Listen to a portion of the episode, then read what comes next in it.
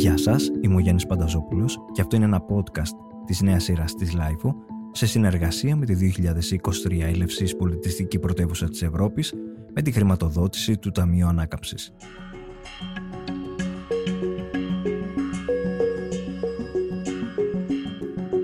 Σήμερα θα μιλήσουμε για τη θέσπιση και τη λειτουργία του Ελεύθερου Πανεπιστημίου Ελευσίνας, ένα πρόγραμμα το οποίο ξεκίνησε στις αρχές του 2023, αφορά κυρίως κατοίκους της Ελευσίνας και των γύρω περιοχών και αναπτύχθηκε γύρω από τις κρίσιμες θεματικές, περιβάλλον και υγεία και πολιτιστική πολιτική. Στόχος του ήταν η καλλιέργεια της ελεύθερης σκέψης και η παροχή υψηλού επίπεδου επιστημονικής γνώσης σε διαφορετικό ηλικιακά και μορφωτικά κοινό. Μαζί μας έχουμε τώρα την ομότιμη καθηγήτρια του Τμήματος Βιολογίας στο ΕΚΠΑ, την κυρία Σοφία Ριζοπούλου, η οποία μετά από πρόσκληση του Γενικού Καλλιτεχνικού Διευθυντή κ. Μιχάλη Μαρμαρινού, συμμετείχε στο Ελεύθερο Πανεπιστήμιο Ελευσίνας, το οποίο και υλοποιήθηκε στο πλαίσιο των εκδηλώσεων για την Ελευσίνα Πολιτιστική Πρωτεύουσα της Ευρώπης 2023. Κυρία Ριζοπούλου, ευχαριστούμε πολύ που είστε μαζί μας. Και εγώ σας ευχαριστώ για την πρόσκληση. Καλημέρα σας και ωραία πρωτοβουλία. Πείτε μας λίγα λόγια έτσι, για τα μαθήματα και το σκοπό αυτού του προγράμματος. Το πρόγραμμα αυτό τρέχει μέσα στο 2023, ε, την Άνοιξη και το φθινόπωρο. Όμως για να υλοποιηθεί, όπως πολύ σωστά με ρωτήσετε, εμείς βρεθήκαμε δύο χρόνια πριν σε πολλές συναντήσεις και με τοπικούς παράγοντες και με τον κύριο Μαρμαρινό και βεβαίως με ε, συναδέλφους πανεπιστημιακούς για να οργανώσουμε αυτό που με ρωτήσατε, δύο τάξεις μαθημάτων περιβάλλον και υγεία ήταν το πρώτο σκέλος, πολιτισμός και πολιτιστική πολιτική το δεύτερο σκέλος. Κοιτάξτε, ε, η όλη η αίσθηση είναι ότι η Ελευσίνα είναι ένας πολύ ιδιαίτερος τόπος και πολιτιστικά αλλά και περιβαλλοντικά, γιατί έχει δεχθεί μεγάλη πίεση ενός στο περιβάλλον της από τα τέλη του 19ου αιώνα και μετά. Άρα λοιπόν μας απασχολούσε πώς το προσλάβανε οι κάτοικοι, αν έχουν επιθυμία αυτή η έννοια του Πανεπιστημίου, ποια είναι να ανοίξει τη γνώση σε οποιονδήποτε θέλει να την κοινωνήσει. Άρα λοιπόν εμείς οργανώσαμε, επειδή ξέρετε έχουμε πρόσβαση με τους συναδέλφους μας που καλέσαμε να τους εξηγήσουμε και να τους μιλήσουμε, ένα κύκλο διαλέξεων που φαίνεται ότι οι άνθρωποι από την Ελευσίνα είναι οι μαθητές μας οι περισσότεροι, περίπου 80, το αγκάλιασαν με τον καλύτερο τρόπο. Τόσο που τώρα που σιγά σιγά τελειώνουμε 30 Νοεμβρίου είναι η τελευταία μας επικοινωνία, μας λένε τι θα κάνουμε μετά. Κάτι που πρέπει να το πω γιατί είναι πολύ σημαντικό, ε, όλοι οι μαθητές μας θα παραδώσουν, λειτουργήσαμε λίγο με αυτά που ξέρουμε από τα συστημικά πανεπιστήμια που δουλεύουμε όλοι, θα παραδώσουν μια εργασία στο τέλος. Αυτή τους ενθουσίασε, δηλαδή το ότι ασχολήθηκαν μόνοι τους ή μόνες τους με ένα θέμα που τους άρεσε και αφορά τον τόπο της, όλα τα θέματα αφορούν την ελευσίνα, το περιβάλλον, την υγεία, τον τρόπο ζωής των κατοίκων, τα αρχεία που έχουμε για την ελευσίνα και οφείλω να σας πω τα περισσότερα δεν είναι γνωστά ούτε προσβάσιμα και βεβαίως και ευαίσθητες ομάδες πληθυσμού που υπάρχουν. Την κλιματική αλλαγή που το καταλαβαίνουμε όλοι και τι άφησε όλη αν θέλετε η βιομηχανική ανάπτυξη της Ελευσίνας θα έλεγα αυτό τον 20ο αιώνα, γι' αυτό το είπα πριν έτσι. Άρα ευελπιστείτε να συνεχίσει με το καλό και τη νέα χρονιά, να είναι ως παρακαταθήκη. Ναι, ναι και ο κύριος ο Μιχαήλ Μαρμαρινός επιθυμεί, θέλει να αφήσει και άλλα προγράμματα παρακαταθήκη, αυτή είναι η επιθυμία του. Το Πανεπιστήμιο, ε, Ελεύθερο Πανεπιστήμιο Ελευσίνας που έχει, ξέρετε, και τον τίτλο Μυστήριο 7, επειδή κάθε δράση έχει μπροστά τη λέξη μυστήριο από τον παλιό μύθο, άρα εμείς είμαστε το Μυστήριο 7, θέλει Επιθυμία λοιπόν όλων μας, όλων μας είναι αυτό να το αφήσουμε παρακαταθήκη, αλλά πρέπει να μιλήσουμε με τους τοπικούς φορείς αν θα το πάρουν στη σκέπη τους ή θα πρέπει να κάνουμε εμείς, σκεφτόμαστε και αυτό, κάποιες άλλες κινήσεις. Μου άρεσε κυρία Ριζοπούλου στη δική σας ομιλία ο τίτλος που δώσατε «Ρομαντικά τοπία περιήγηση ναι. σε τοπία επιθυμίας έρωτα ελαίους και πεπρωμένου με αφορμή την υπνοερωτομαχία. Και η πρώτη σκέψη που έκανα είναι πώς είναι δυνατόν η ομότιμη καθηγήτρια του τμήματος Βιολογίας να μιλάει για ρομαντικά τοπία. Μου άρεσε πάρα πολύ αυτό. Το άνοιγμα της γνώσης το καταλαβαίνει καθηγητής μεγαλώνοντας. Δηλαδή, τώρα που είμαι ομότιμη, όπως λέτε, ε, έχω βέβαια όλο αυτό τον καιρό διάβαζα ή επισκέφθηκα διάφορα πανεπιστήμια του εξωτερικού στην πορεία της καριέρας μου.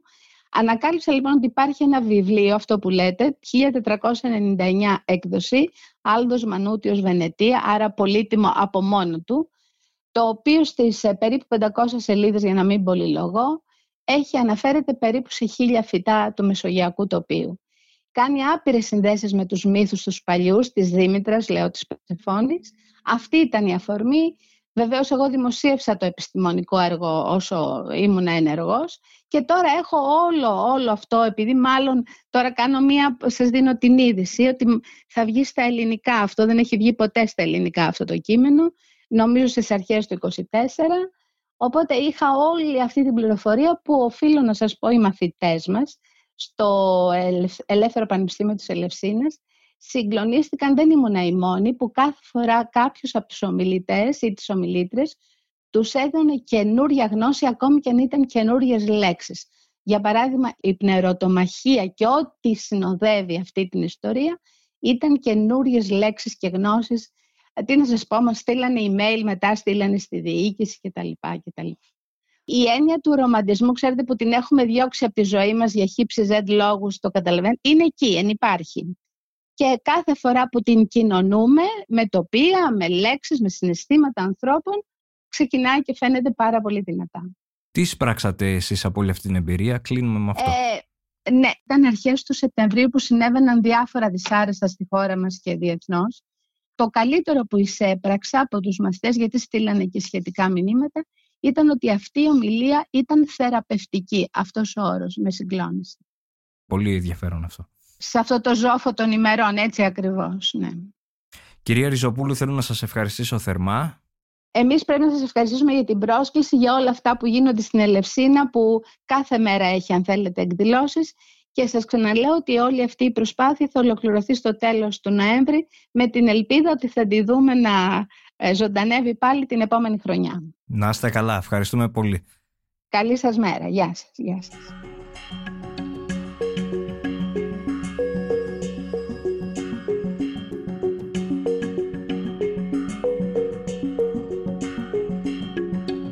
Τώρα έχουμε μαζί μας την κυρία Αθηνά Μαυρίδου, ομότιμη καθηγήτρια περιβαλλοντικής μικροβιολογίας και αφιπηρετήσασα καθηγήτρια του Πανεπιστημίου Δυτικής Αττικής. Κυρία Μαυρίδου, ευχαριστούμε πολύ που είστε μαζί μας. Ευχαριστώ πολύ που με καλέσατε. Διαβάζω πάντα τη LiFO με μεγάλο ενδιαφέρον. Ευχαριστούμε πάρα πολύ για τα καλά λόγια.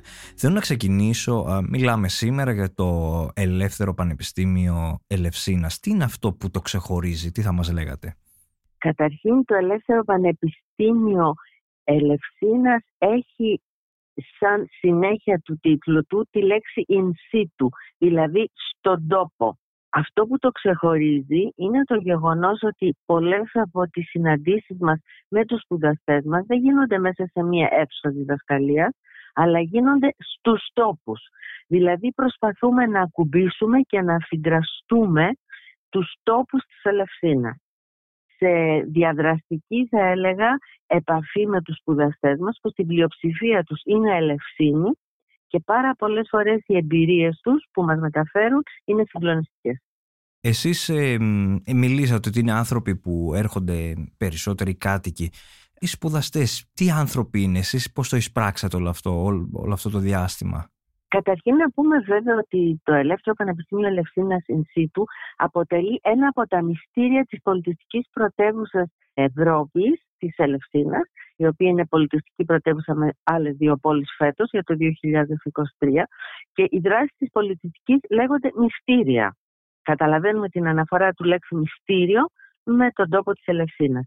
Το Πανεπιστήμιο όμως είναι το μυστήριο νούμερο 7 και οι άνθρωποι οι οποίοι που το έχουν πλαισιώσει, επομένως, είναι στη πλειοψηφία τους κάτοικοι της Ελευσίνας, αλλά και κάποιοι εκτός Ελευσίνας, οι οποίοι διαβάζοντας το πρόγραμμά μας ενδιαφέρθηκαν και έρχονται τακτικά στις συναντήσεις μας.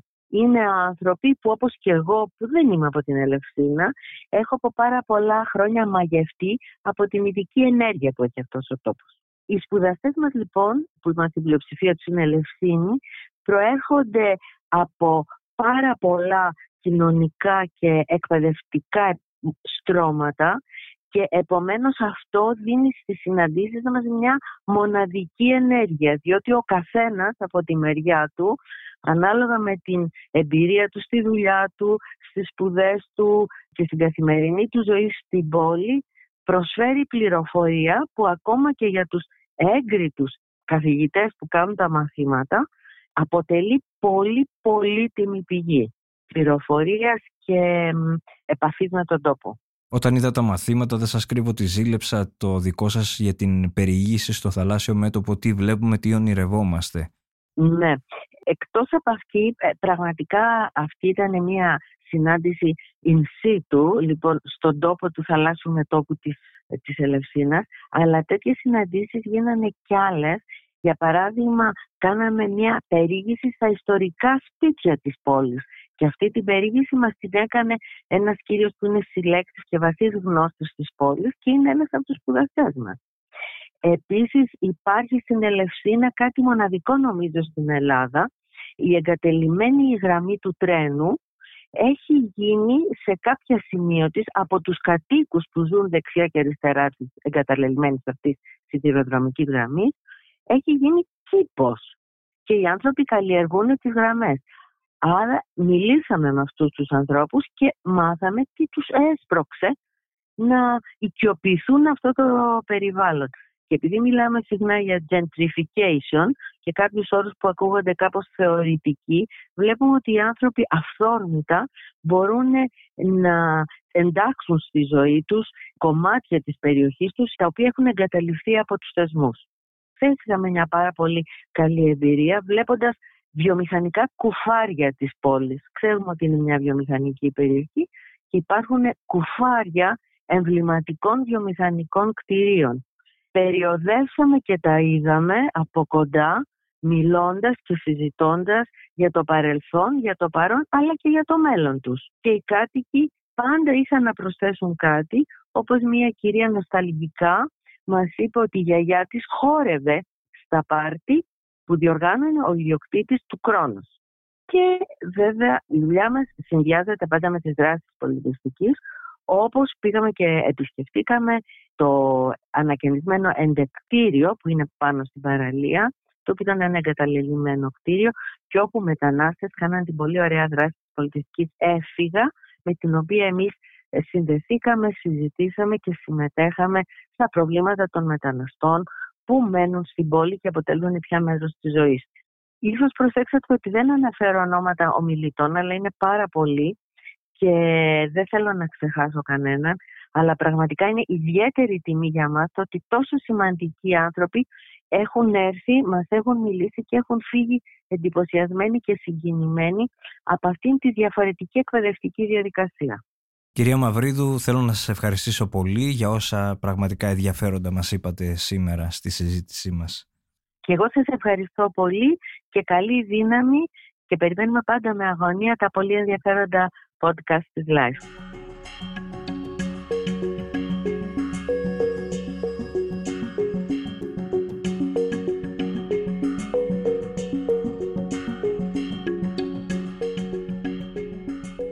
Τώρα έχουμε μαζί μας τον κύριο Απόστολο Βανταράκη, καθηγητή υγιεινής του Τμήματος Ιατρικής του Πανεπιστημίου Πατρών και επιστημονικό υπεύθυνο του Πανεπιστημίου Πατρών. Κύριε Βανταράκη, ευχαριστούμε πολύ που είστε μαζί μας. Ευχαριστώ πολύ για την πρόσκληση. Θέλω να ξεκινήσω. Είδα ότι μία από τις δύο θεματικές του Ελεύθερου Πανεπιστημίου ήταν το περιβάλλον και η υγεία. Τι θα μας λέγατε ως ε, καθηγητής κιόλας υγιεινής του Τμήματος Ιατρικής; Η διασύνδεση του περιβάλλοντος με την υγεία έχει γίνει όλο ένα και εντονότερη ειδικά τα τελευταία χρόνια και με την, τις, παρεμβάσεις, τις συνεχείς παρεμβάσεις του Παγκόσμιου Οργανισμού Υγείας και τις κατευθύνσεις που έχει δώσει. Οπότε θεωρήσαμε ότι το Ελεύθερο Πανεπιστήμιο Πατρών μια σημαντική κατεύθυνση θα ήταν το περιβάλλον και η υγεία για να ευαισθητοποιηθεί ο πληθυσμός τη σχέση του περιβάλλοντος και την πρόκληση υγειονομικών προβλημάτων που σε πολλές περιπτώσεις είναι τόσο στενά συνδεδεμένα που μόνο αν προσπαθήσεις να βελτιώσει το περιβάλλον, μπορείς να κάνεις πραγματική πρόληψη. Πώς το ζήσατε εσείς όλο αυτό, αυτή η εκπαιδευτική διαδικασία φαίνεται ότι είχε πάρα πολύ ενδιαφέρον και συνεχίζεται. Εσείς τι εισπράξατε από όλη αυτή την εμπειρία; Η εμπειρία αυτή είναι για μένα μοναδική και πρωτοπόρα, αν θέλετε. Είμαι στην εκπαίδευση πάνω από 25-30 χρόνια και πραγματικά βλέποντας ανθρώπους οι οποίοι είναι, έχουν φύγει από την εκπαίδευση πάρα πολλά χρόνια και επανέρχονται στην εκπαίδευση ζητώντας νέα γνώση και μάλιστα με έναν τρόπο σχετικά επιθετικό, με πολλές απορίες, με παρεμβατικότητα, με αναζωγόνηση θα έλεγα. Και πραγματικά μου έδωσε να καταλάβω ότι ε, η εκπαίδευση είναι κάτι το οποίο δεν τελειώνει ποτέ για όποιον πραγματικά έχει ανοιχτό μυαλό και προσπαθεί να βελτιώνει το χαρακτήρα, την προσωπικότητα της γνώσης του. Τη θεωρώ μια πάρα πολύ θετική εμπειρία για μένα και βέβαια εννοείται θα την επαναλάμβανα. Με τους συναδέλφους, την κυρία Ριζοπούλου και την κυρία Μαυρίδου, είχαμε αυτή την ιδέα και τελικά θεωρώ ότι η ιδέα του ελεύθερου πανεπιστήμιου θα πρέπει να ενδυναμωθεί όχι μόνο στην Ελευσίνα, γενικότερα στη χώρα μας, γιατί δίνει διεξόδους σε ανθρώπους οι οποίοι έχουν ένα ενεργό πνεύμα και πνεύμα διερεύνησης ουσιαστικά της γνώσης. Όλη αυτή η ιδέα υλοποιήθηκε έτσι κι στο πλαίσιο των εκδηλώσεων για την Ελευσίνα Πολιτιστική Πρωτεύουσα της Ευρώπης 2023. Στο κομμάτι ενέργεια και εναλλακτικές μορφές παραγωγής, ειδικά σε μια περιοχή που υπάρχει η βιομηχανική ζώνη της Ελευσίνας, πώς το είδατε όλο αυτό; Τι απορίες είχαν οι περισσότεροι επειδή απευθύνονταν και σε κατοίκους της Ελευσίνας και των γύρω περιοχών; Όπως είπα και πριν, πραγματικά μιλάμε για ανθρώπους ενεργούς, δηλαδή ανθρώπους που διαιρετώνται, ψάχνουν και σκέφτονται πώς θα μπορούσαν τη γνώση να τη μεταφέρουν στην καθημερινότητά τους. Η Ελευσίνα είναι η πρώτη μου επαφή με την Ελευσίνα και είδα πραγματικά ότι είναι μια πόλη η οποία έχει πολύ μεγάλες δυνατότητες και όχι θεωρητικά μεγάλες δυνατότητες. Είναι μια βιομηχανική πόλη βέβαια σαφώς, αλλά θα μπορούσαν οι εναλλακτικές πηγές ενέργειας να χρησιμοποιηθούν και στην καθημερινότητα των πολιτών. Παραδείγματος χάρη, να έχουμε ανακύκλωση των λιμάτων. Κάτι που θα μπορούσε να γίνει πολύ εύκολα. Έχει ζητήματα όσον αφορά την ηλιακή εκνοβολία. Θέλω να πω λοιπόν ότι σε γενικές γραμμές βλέπω μια εγρήγορση της πόλης αλλά και κυρίως των ανθρώπων της και ελπίζω και οι, γνώσει που πήραν μέσα από αυτό το ελεύθερο πανεπιστήμιο να τους βοηθήσουν έτσι ώστε να, είναι, να συνεχίζουν να αναζητούν και να στρίψει η πόλη ουσιαστικά στις εναλλακτικές μορφές ενέργειας. Κύριε Βανταράκη, ευχαριστούμε πολύ που ήσασταν μαζί μας και μακάρι να έχουμε συνέχεια σε πολύ ωραίες πρωτοβουλίες όπως το Ελεύθερο Πανεπιστήμιο της Ελευσίνας. Να ευχαριστήσω και εγώ πολύ για την πρόσκληση και να πω ότι ελπίζω και εύχομαι και θα προσπαθήσω και σαν μέλος του Πανεπιστήμιου Πατρών να συνεχιστεί αυτή η δράση η οποία θα ήθελα να μην τελειώσει με την ε, πολιτιστική πρωτεύουσα και να παραμείνει μια σημαντική υποδομή για την περιοχή.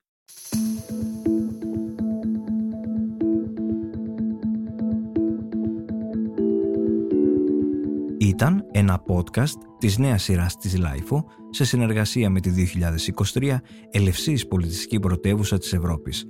Η δράση υλοποιείται στο πλαίσιο του Εθνικού Σχεδίου Ανάκαμψης και Ανθεκτικότητας Ελλάδα 2.0 με τη χρηματοδότηση της Ευρωπαϊκής Ένωσης Next Generation EU.